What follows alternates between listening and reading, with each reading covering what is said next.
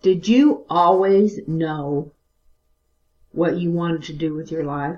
Maybe that's a question that you have asked yourself before. I've been uh, thinking back on some of the life choices I made, especially since uh, my granddaughter, who is a junior this year, has no idea what she wants to do with her life. It's sort of like deja vu for me. The difference between myself and her is that she's a straight A student and above. I mean, they give more than 4.0 now. I've never figured that one out, but she's been taking college credits since she was in the ninth grade. Um, she's a triathlete. She also belongs to two groups that are very active. She's also um, a manager on the boys football team. She takes the uh, videos for them. And she does all of this because it looks good on a college resume. So she just keeps on doing these things and next year she's going to have to make some make some choices. Um, it's going to be very dis- difficult for her because, like I say, she has no idea what she wants to do what career path she wants to take. So it makes you wonder, and it made me ponder and want to ask others, did, did you always know what you wanted to do? When, when I was in school, the difference between myself and my granddaughter is I really disliked school. Always. I never liked it at all. Like the social aspect of it, but I didn't care for school itself. And so, since I didn't ever know what I wanted to do, I wanted to take a year off of school before attending college. Well, my parents decided that if I didn't want to go right away, then they weren't going to pay for it. I'm sure it was a relief to them that they didn't have to pay for it. And uh, I went to many different types of schools during during my course of my life. I mean, I went to real estate school and I went to bartending school and a few other places. But what was the use of going to college if you didn't know what know what you wanted to do, what you wanted to major or minor in, and all that? And my grades weren't that great anyway, so I would have had to take a lot of different types of classes. They didn't offer the thing like they do now for the advanced students to actually, like I say, since she was in ninth grade, she went to, uh, she went over to the high school three times a week and was taking college courses over there. She probably by now has enough to graduate if she really wanted to, but she'll do her senior year. Because I didn't know what I wanted to do and because I didn't go to college, I ended up in many low level jobs.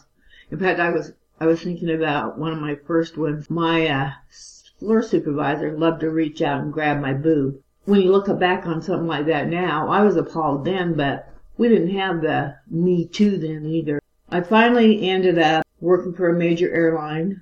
You know, that's another thing. They uh, they think airline work is uh, what do they call those? What do they call those when uh, you don't need a college degree to do it? Well, anyway, low level, I guess, or untechnical. I can't remember what they, they call it, what they call it, but it's really an insult to the airline industry because what we do is hard. I mean, really hard. We have to know, we have to know the computer systems, we have to know, well, there's a lot of things we have to know, but it, it's not easy dealing with the public, especially if there's bad weather or uh, mechanical. Public can be. So at least I could fly. And I went a lot of wonderful places. I also at that time got my real estate license, so I was doing both. In fact, over the course of my life, I probably worked two jobs more often than not.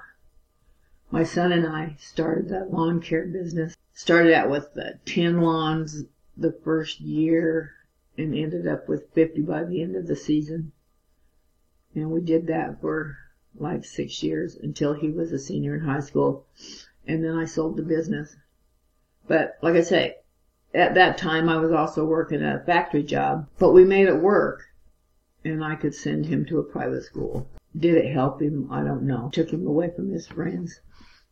But I digress. I did go a lot of wonderful places and uh, was blessed with clients that became friends in the real estate industry and other agents that became friends and airline people that became friends.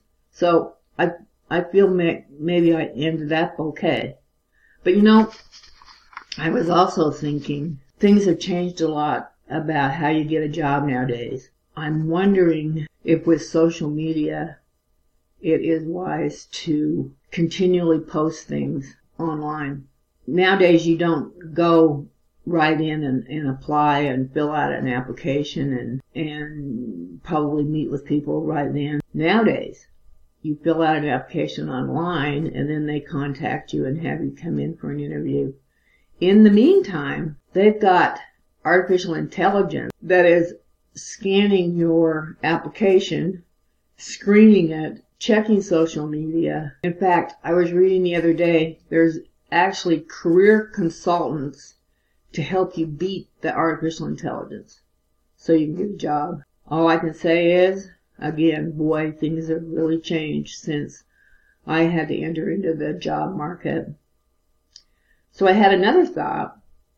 Maybe we should warn our children, and in my case, my granddaughter, to be mindful of what they do actually post on social media because it could come back to bite them competing for any job nowadays that's worth its salt is going to be very competitive. So that's my thoughts on it, and it and it's just a thought that we do that for our children and and grandchildren to remind them of what's ahead of them. And I ask again, did you always know what you wanted to do with your life? It's something to be pondered. Okay, I guess that I have rambled enough. It was good of you to listen to me and I will talk to you again later.